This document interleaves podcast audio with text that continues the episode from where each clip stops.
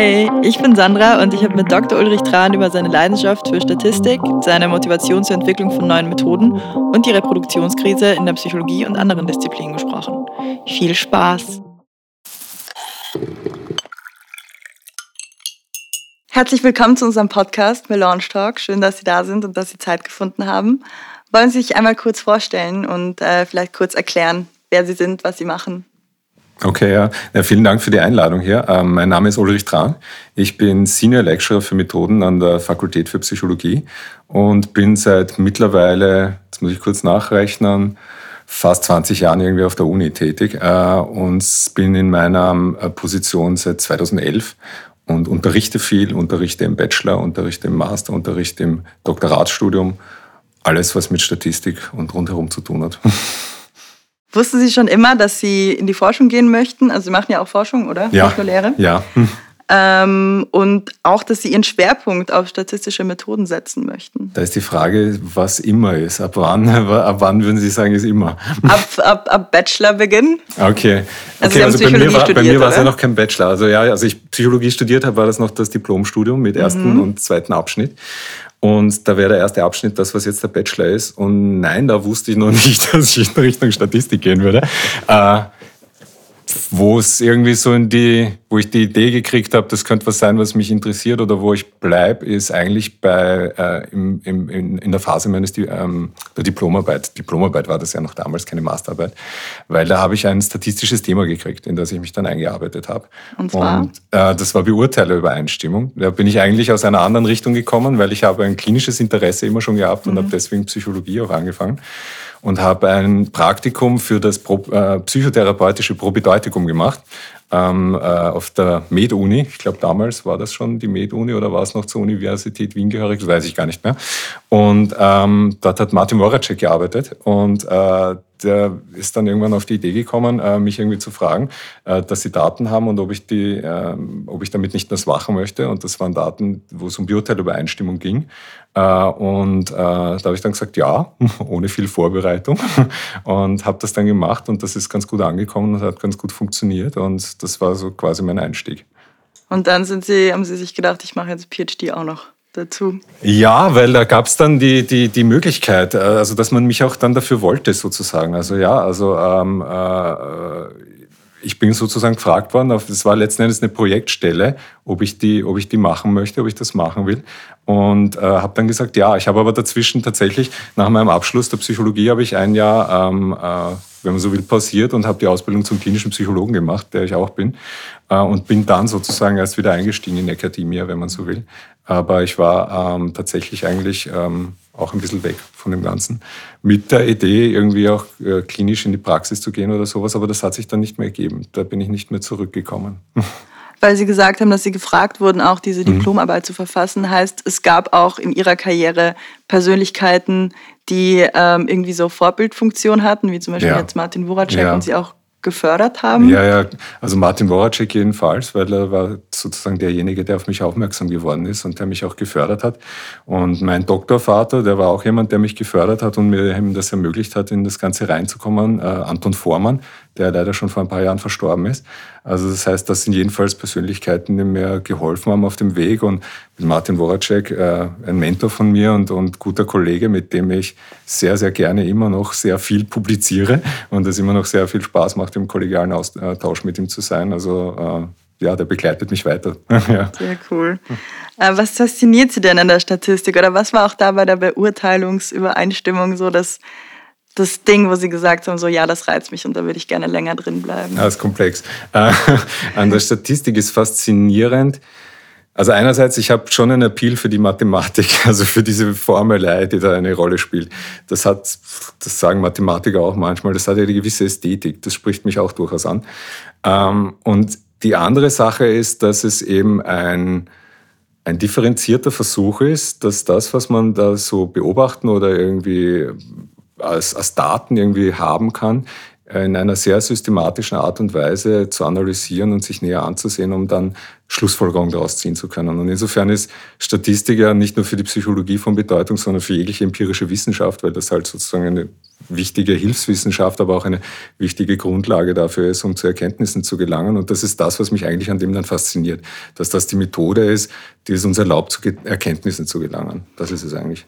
Sie sprechen da vielleicht schon einen wichtigen Punkt an, den ich auch auf meiner Liste hatte, weil für viele Leute, die vor allem die nicht Psychologie studieren, manchmal auch gar nicht klar ist, dass äh, die Psychologie schon auch sehr statistiklastig ist und warum.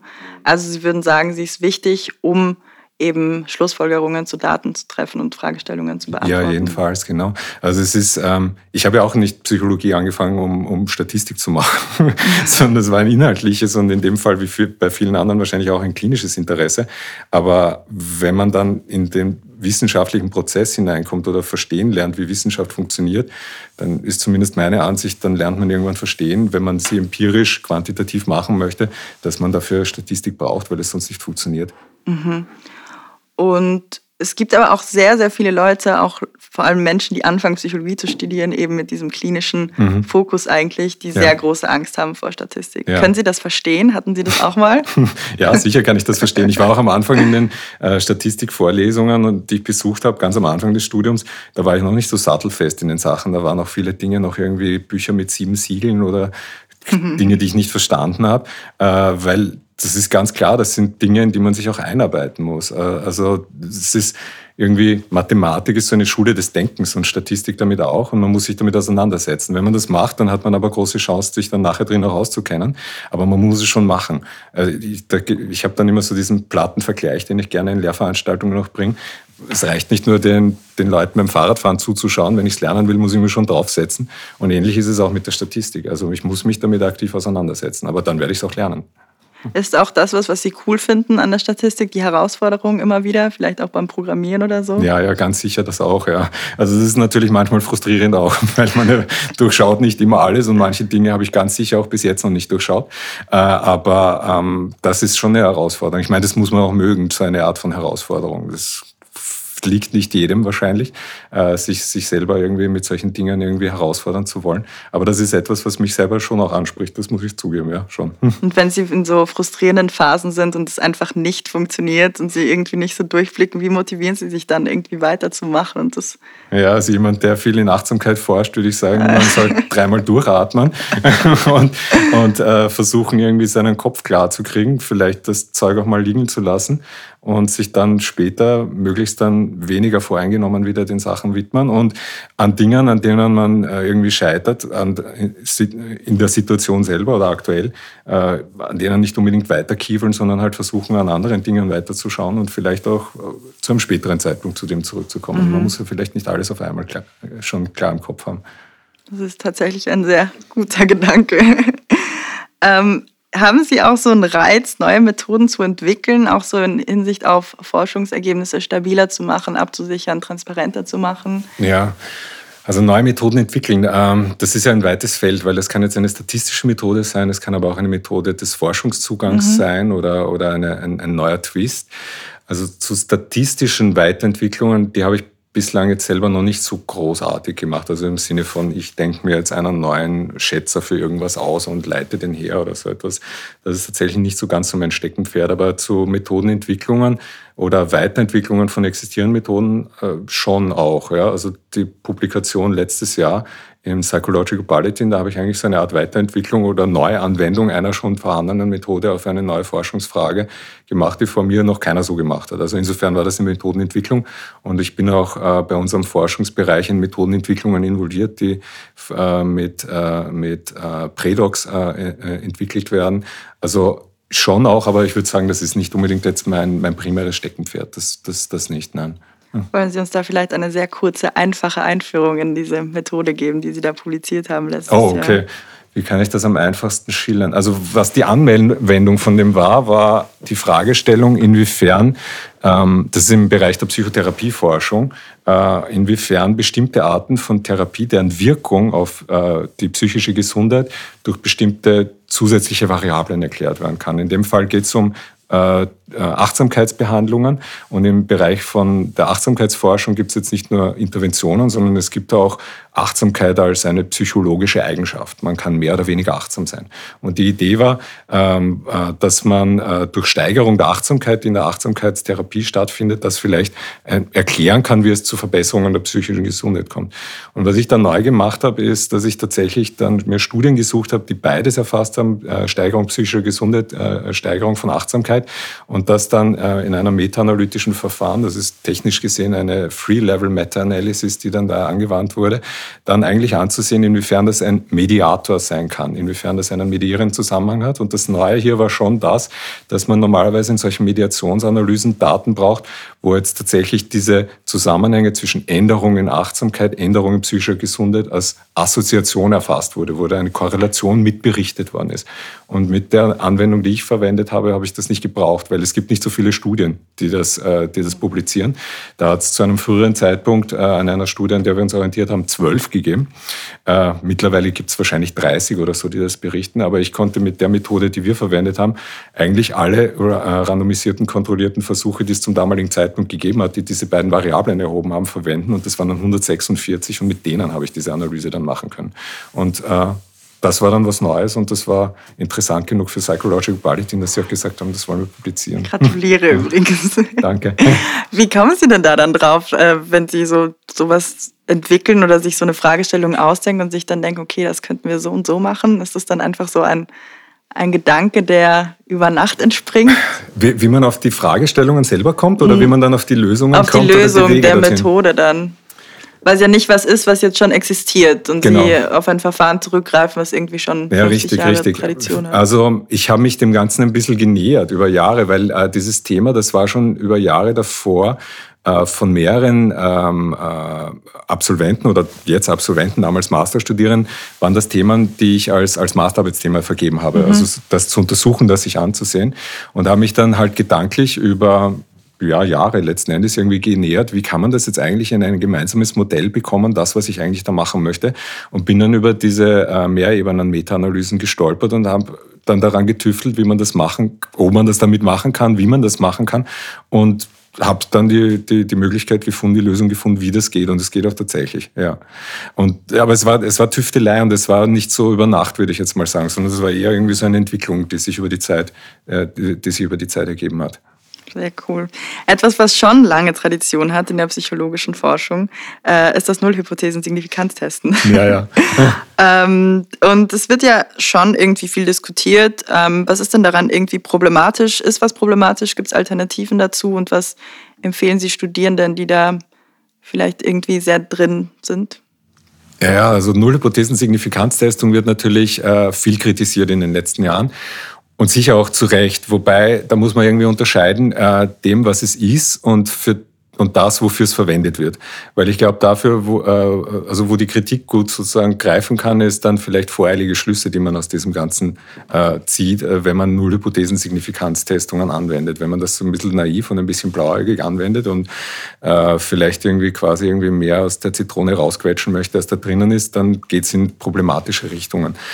Weil an sich ist es, glaube ich, ein, ein, ein, ein nützliches, ein sehr nützliches äh, Tool, aber wo ich halt wissen muss, wo die Grenzen von dem Ganzen liegen. Wollen wir vielleicht noch mal kurz erst erklären, was es ist? Ja, ja, Nullhypothesen-Signifikanztestung heißt, dass ich halt mir meine Daten ansehe, und zwar meine Daten vor dem Hintergrund einer Nullhypothese, und zwar, wenn ich dann interessiert bin, äh, zum Beispiel einen Zusammenhang zwischen zwei Variablen zu untersuchen oder den Unterschied in einer gemessenen Variable zwischen zwei Gruppen, dann wäre die Nullhypothese dazu, es gibt keinen Zusammenhang, es gibt keinen Unterschied.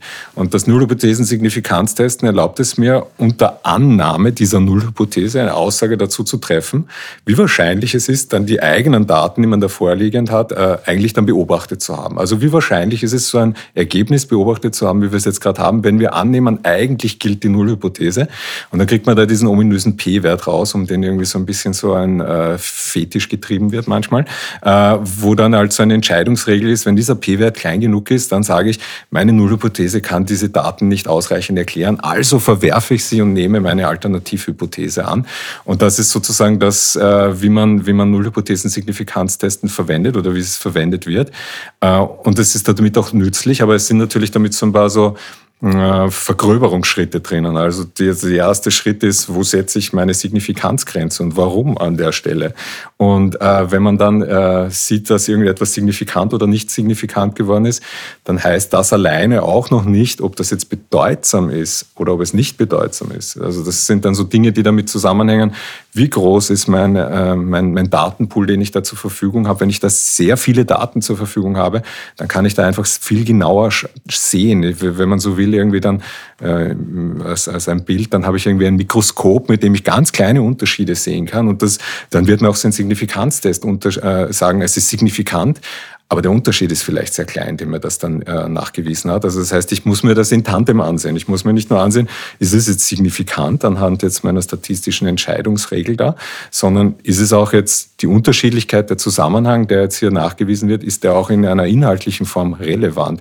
Und das ist dann halt das, was man als Effektgrößen oder als Effektstärken bezeichnet. Und äh, das sollte man immer in Tandem verwenden. Und das ist halt eine der Schwierigkeiten in der Verwendung von Nullhypothesen-Signifikanztests. Früher hat man Effektstärken noch nicht so breit verwendet, war das noch nicht so ein Konzept, hat man sich nur auf diesen P-Wert verlassen wollen und äh, das hat halt vielerlei Einschränkungen, die, die man aber umschiffen kann, wenn man das in Tandem eigentlich beobachtet. Mhm.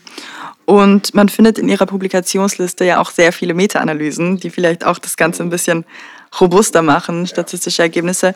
Wollen Sie uns vielleicht mal kurz erklären, was das ist und wo auch da der Reiz dahinter ist, sie durchzuführen? Ja, eine Meta-Analyse heißt, dass ich jetzt nicht äh, eine einzelne Studie irgendwie vielleicht bestmöglich plane und dann durchführe und dann hoffe, dass ich ein signifikantes Ergebnis kriege, um vielleicht meine Hypothese zu, äh, zu belegen oder nicht, sondern dass ich ähm, auch von Daten ausgehe, aber schon von publizierten Daten, nämlich denen von anderen Studien. Und meine Zielsetzung ist, dass ich diese Daten zusammenspiele, synthetisiere, zusammenbringe, um dann letzten Endes mit einem irgendwie so Bird's-Eye-View von oben irgendwie über viele äh, Untersuchungen dann eine Aussage treffen zu können. Gibt es vielleicht einen bestimmten Zusammenhang? Gibt es irgendwie eine Effektivität zum Beispiel einer Behandlung? Zeigt sich das über viele Studien gleichermaßen?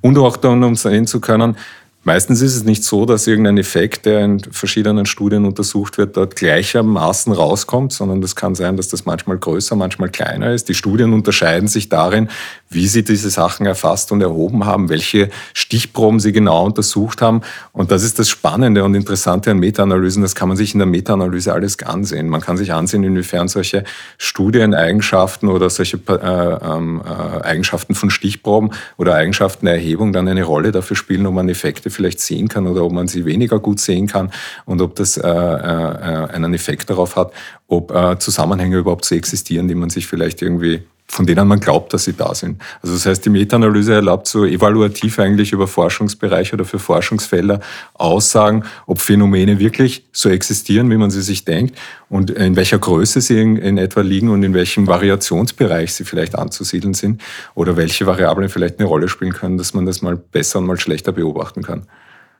Bei der praktischen Durchführung einer Meta-Analyse muss man ja quasi als ersten Schritt sich dann diese ganze Primärstudien oder mhm. diese ganze verfügbare Literatur mal anschauen ja. und braucht da ja im besten Fall ähm, die Daten davon, beziehungsweise mhm. die, ähm, die Zahlen, die äh, bei den KollegInnen äh, resultiert sind. Mhm. Ähm, ich weiß nicht, ob die Überleitung jetzt funktioniert, aber wir probieren's.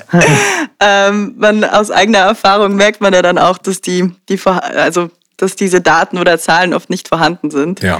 Und ähm, ja, ich möchte eigentlich auf die Reproduzierbarkeit ähm, anspielen mhm. und ähm, auf die Reproduktionskrise mhm.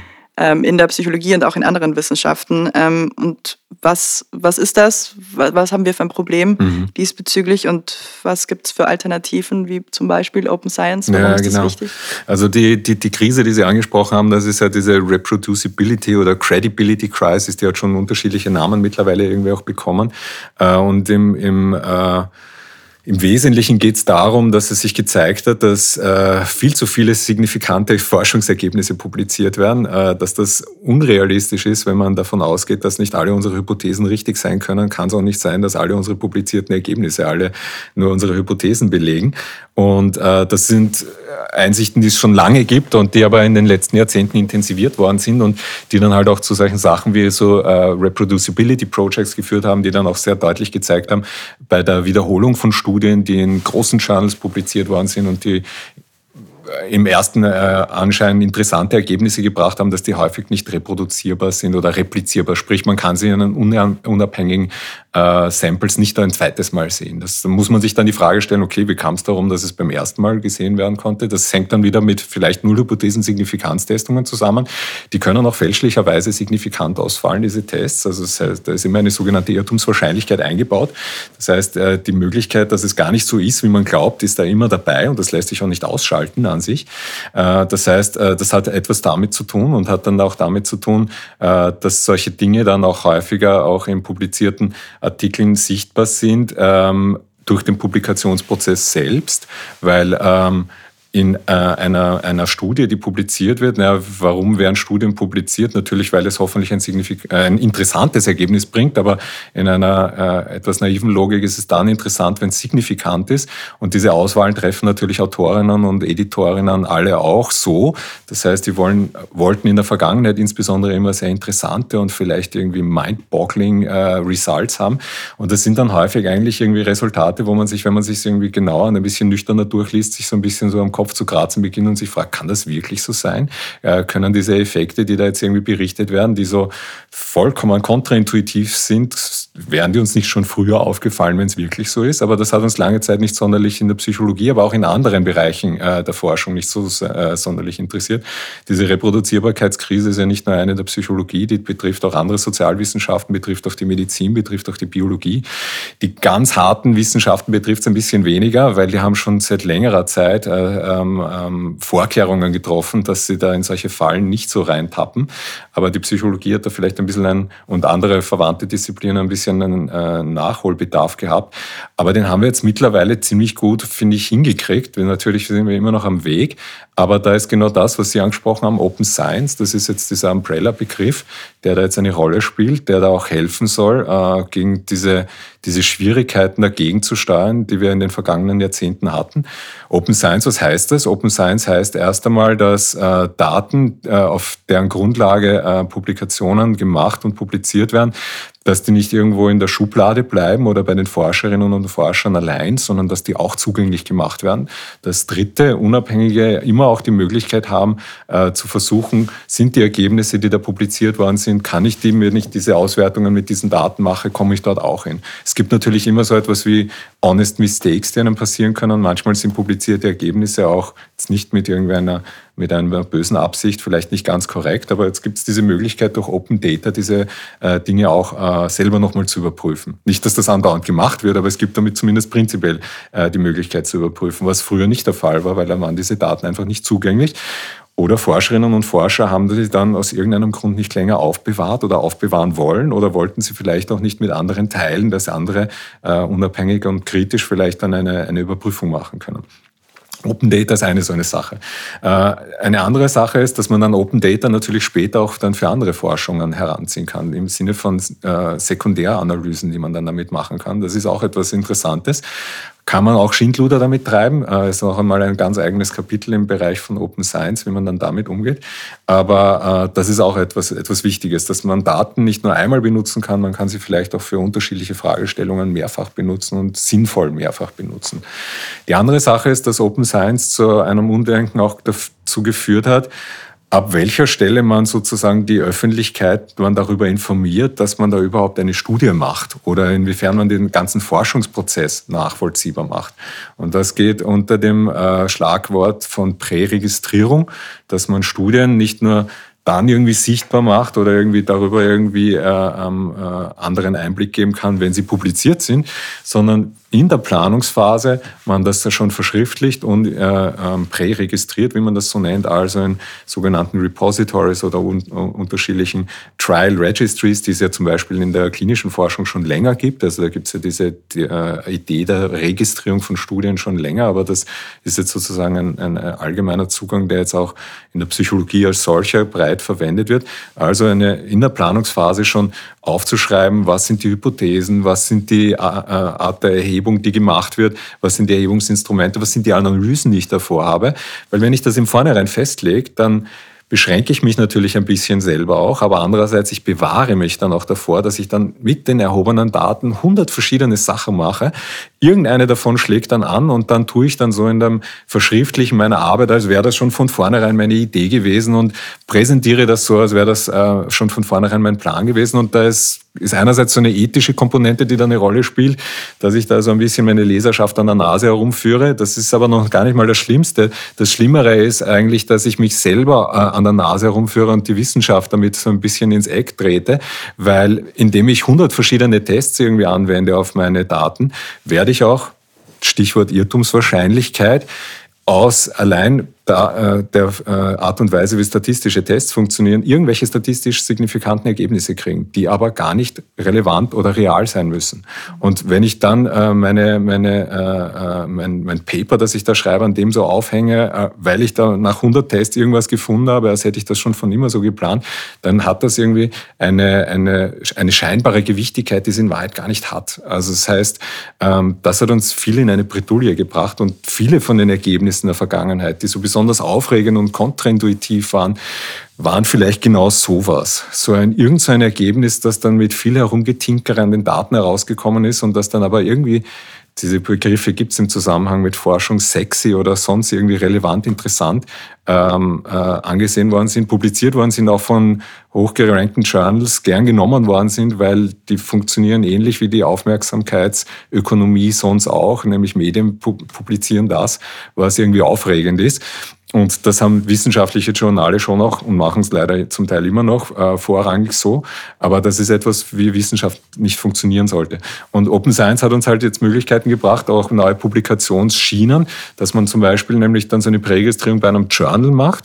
Und wenn die dann an und für sich einverstanden sind, das wird reviewed von Reviewern, also andere Wissenschaftlerinnen sagen dann oder geben eine Rückmeldung dazu, ob das gut äh, überlegt ist, ob äh, die Variablen gut operationalisiert sind, ob da auch die Auswertung äh, gut durchdacht ist.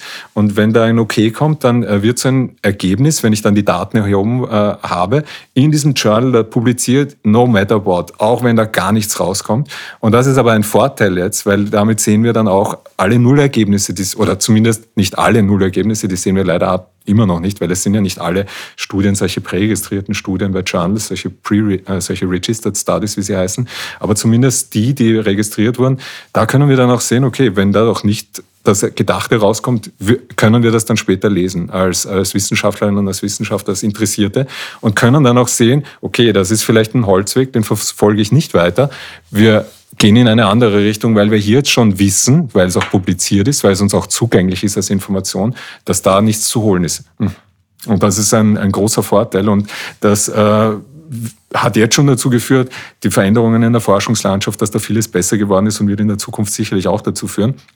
Aber es ist natürlich so wie mit allen anderen positiven Entwicklungen, also das sind alles keine Selbstläufer, man muss immer irgendwie selber auch dahinter sein, äh, muss selber erstens schauen, seine Forschung so zu betreiben und muss auch selber, und das tue ich zum Beispiel in meiner Lehre, schauen, diese Sachen auch zu propagieren und die den Leuten beizubringen, mhm. dass es auch gemacht wird, weil von allein wird es nicht gemacht.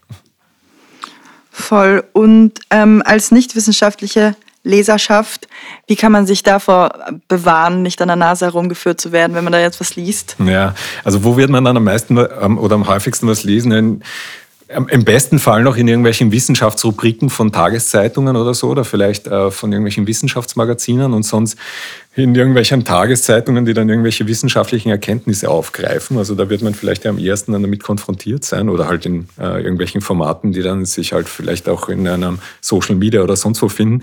Also ich würde sagen, äh, ein, ein Warnsignal für vieles ist, wenn mir das irgendetwas präsentiert wird und es ist total aufregend. äh, da will ich mir dann schon, oder es mir so, so aufbereitet wird, so à la, schau wie aufregend und wie spannend und wie toll das ist. Natürlich, Wissenschaft ist spannend und toll, aber wenn es dann nur darum geht, wie spannend dieses Ergebnis jetzt ist und wenn dann vor allem dann irgendwie so Sachen irgendwie reinkommen, äh, wenn man dann genauer hinschaut, meistens wird das ja nicht so genau dann berichtet, aber wenn man sich dann genauer ansieht, okay, wie groß war jetzt diese Studie, wie viel, wie viel Evidenz gibt es denn da wirklich dazu?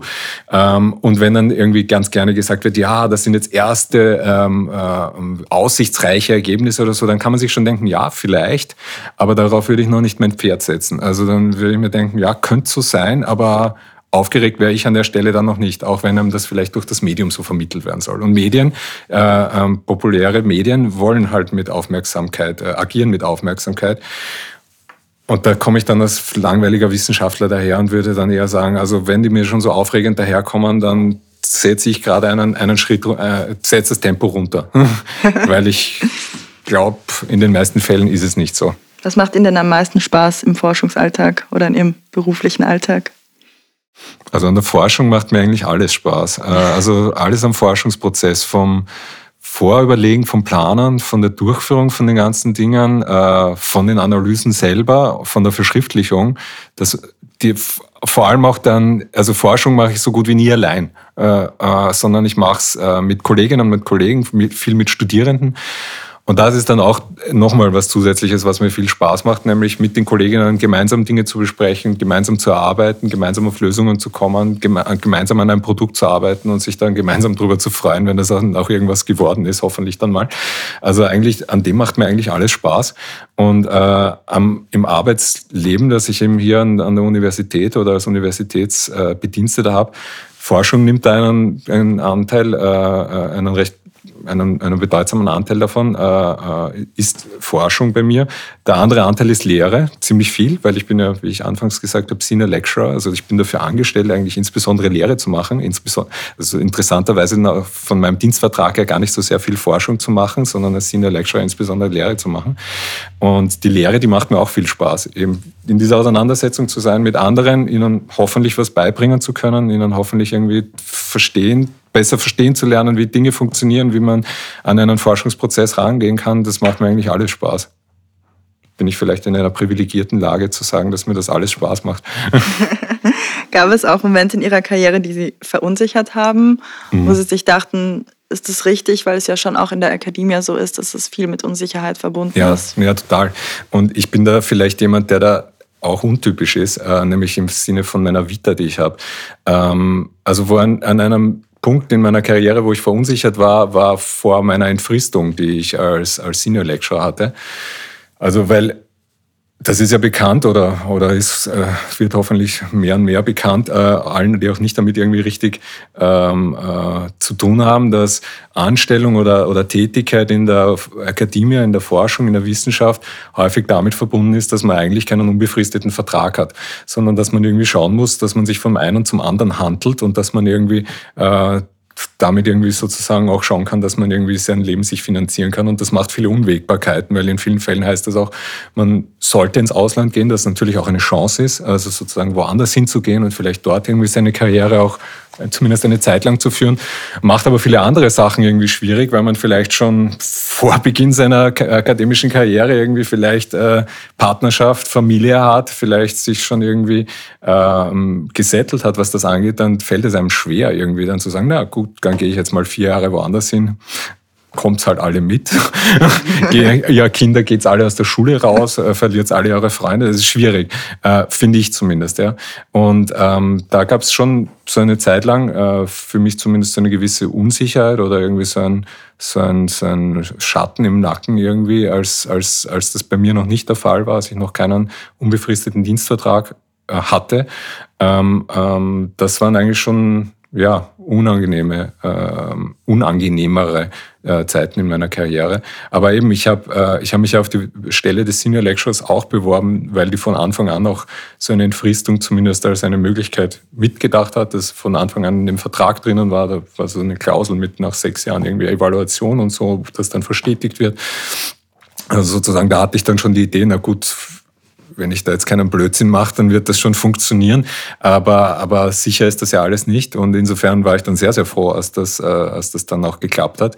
Und bin auch sehr froh, dass ich auf die Art und Weise eine, eine, eine Stelle auf der Uni habe, die natürlich auch gewisse Nachteile hat, weil äh, ich bin zwar auch habilitiert äh, mittlerweile, aber sozusagen, dass ich jetzt sage, okay, eine Professur hätte ich jetzt irgendwann auch mal in, in, in greifbarer Nähe, eher nicht so der Fall. Also für den Senior Lecturer gibt es keine irgendwie so gedachte Weiterentwicklungsmöglichkeit.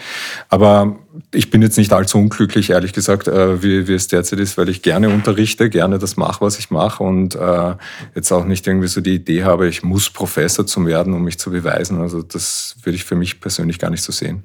Was würden Sie denn JungwissenschaftlerInnen raten in solch unsicheren Perioden? Hm, also ich würde Ihnen, ich würde hoffen, dass Sie Personen in Ihrem Umkreis haben, die Sie generell irgendwie sozusagen moralisch unterstützen können, die Ihnen irgendwie aufbauen können und Ihnen da helfen können. Und selber, ja, hm. Man muss es sich selber schon sehr überlegen, sozusagen, also was die eigenen Möglichkeiten sind, die einem da aktuell geboten sind. Hat man zum Beispiel jetzt gerade irgendwie, weiß ich nicht, zum Beispiel eine Predox-Stelle, ähm, äh, also sprich eine Stelle, die einem erlaubt, äh, sein Doktorat durchzuführen. Aber da muss man schon, schon, glaube ich, was man machen sollte, auch relativ früh anfangen zu planen, okay, was sind jetzt irgendwie so mögliche Strategien, die ich jetzt verfolgen kann, äh, wenn ich aller Voraussicht nach nicht dann später an, auf dieser Uni jetzt einfach weiter irgendwie eine Stelle haben kann. Oder wenn ich das will, was muss ich dann machen? Über Trittmittel äh, frühzeitig anfangen nachzudenken, Trittmittelprojekte oder mir frühzeitig darüber Gedanken zu machen, gehe ich vielleicht auch ins Ausland? Habe ich das vielleicht ohnehin vor? Will ich das vielleicht ja auch? Wohin kann ich dann gehen? Also diese Dinge frühzeitig anzudenken. Nicht so quasi erst im letzten halben Jahr, bevor der Vertrag ausläuft oder auch nicht im letzten Jahr, vielleicht schon früher sich damit äh, innerlich auseinandersetzen und vielleicht auch so ein bisschen irgendwie so die, die Fühler ausstrecken, in welche Richtungen kann ich denn jetzt gehen? Also sozusagen diese Dinge nicht zu nah an sich rankommen lassen, in dem Sinn, dass ich nachher keine Zeit mehr habe, eigentlich äh, etwas gescheiter irgendwie an meiner Karriere irgendwie weitermachen zu können. Was wünschen Sie sich dann für die Zukunft der Wissenschaft? Hm. Für die Zukunft der Wissenschaft wünsche ich mir, dass sie ähm, noch mehr, als es jetzt der Fall ist, sich in Richtung Open Science entwickelt, weil Open Science ist ja nicht nur sozusagen es nachvollziehbar für andere zu machen, sondern ich sehe da auch so einen Demokratisierungsprozess darin, also sozusagen es ist nicht mehr, es kommt nicht mehr darauf an, dass man eine bestimmte Person ist, dass man auf bestimmte Daten zugreifen kann zum Beispiel oder sich auch bestimmte Dinge kritisch anschauen kann, das, das finde ich ganz wichtig, also sozusagen diese, ähm, diese, diese, diese, das, das zu öffnen letzten Endes, also das wünsche ich mir für die Zukunft, für die Wissenschaft und das weiter zu öffnen, also diesen Weg weiter zu gehen. Und was wünsche ich mir noch? Hm. Ja, vielleicht sehe ich, äh, vielleicht generell, in vielen Fällen ist das eh ausreichend da, aber in manchen wahrscheinlich nicht ausreichend, Nüchternheit. Also sozusagen den Schritt zurück auch zu machen, auch wenn man die eigenen Ergebnisse, die man da jetzt gerade hat, vielleicht sehr aufregend und sehr toll findet, äh, trotzdem sie mal dann irgendwie vielleicht kurz versucht, einen Schritt zurückzutreten, um dann nochmal irgendwie vielleicht kritischer drüber nachdenken zu können und sie besser einordnen zu können. Und äh, da gibt es dieses Diktum, ich weiß nicht, ob Sie das kennen, von dem Richard Feynman, dieser Physiker, der, äh, dieser amerikanische, der da auch irgendwie mal eine Koryphäe war, der irgendwie selber auch über, darüber geredet hat, wie Forschung geht und dass man selber derjenige ist, den man am einfachsten belügen kann. Und das ist etwas, woran man an sich selber auch als, als, als Forscher arbeiten muss. Äh, nämlich sich nicht irgendwie in die Tendenz reinzugelangen, weil ich jetzt so begeistert davon bin, stelle ich jetzt keine kritischen Fragen mehr selber, sondern versuche das jetzt nur noch irgendwie so darzustellen, wie es mir in den Kram passt. Also sozusagen, insofern ist Wissenschaft jetzt in einer bestmöglichen Art durchgeführt, irgendwie auch irgendwie Persönlichkeitsbildung, glaube ich, oder ist persönlichkeitsbildend, weil man auch an sich selber arbeiten muss, um irgendwie eine Nüchternheit irgendwie beizubehalten und einen kritischen Blick beizubehalten. Und das wünsche ich mir vielleicht generell, dass das noch mehr der Fall ist. Es ist eh bei vielen Leuten sicherlich der Fall, aber vielleicht noch mehr der Fall ist. Und dass sich vielleicht dann auch besser auch dieses Bild von Wissenschaft auch in die, in die, in das, in, in die Öffentlichkeit getragen werden kann und ins allgemeine Bewusstsein. Das versuchen sicherlich eh viele Wissenschaftler aktuell schon und Wissenschaftlerinnen, aber das ist, glaube ich, in der Öffentlichkeit noch nicht wirklich angekommen, eigentlich wofür Wissenschaft dient und wie sie funktioniert und vor allem, wie sie nicht verwendet werden sollte. Ich glaube, das ist noch nicht so richtig klar, wie man irgendwie an Corona-Schwurbeleien und anderen Dingen aus den letzten Jahren vielleicht ganz gut sehen kann. Vielen, vielen Dank für dieses schöne Gespräch. Gerne, danke Ihnen. Konzept und Production, ich, also Sandra Oberleiter, Beatrice Schreier und Gabriel Appl-Scorza. Post-Production und Musik, Gabriel Appl-Scorza. Graphic Design, Fabian Bodensteiner.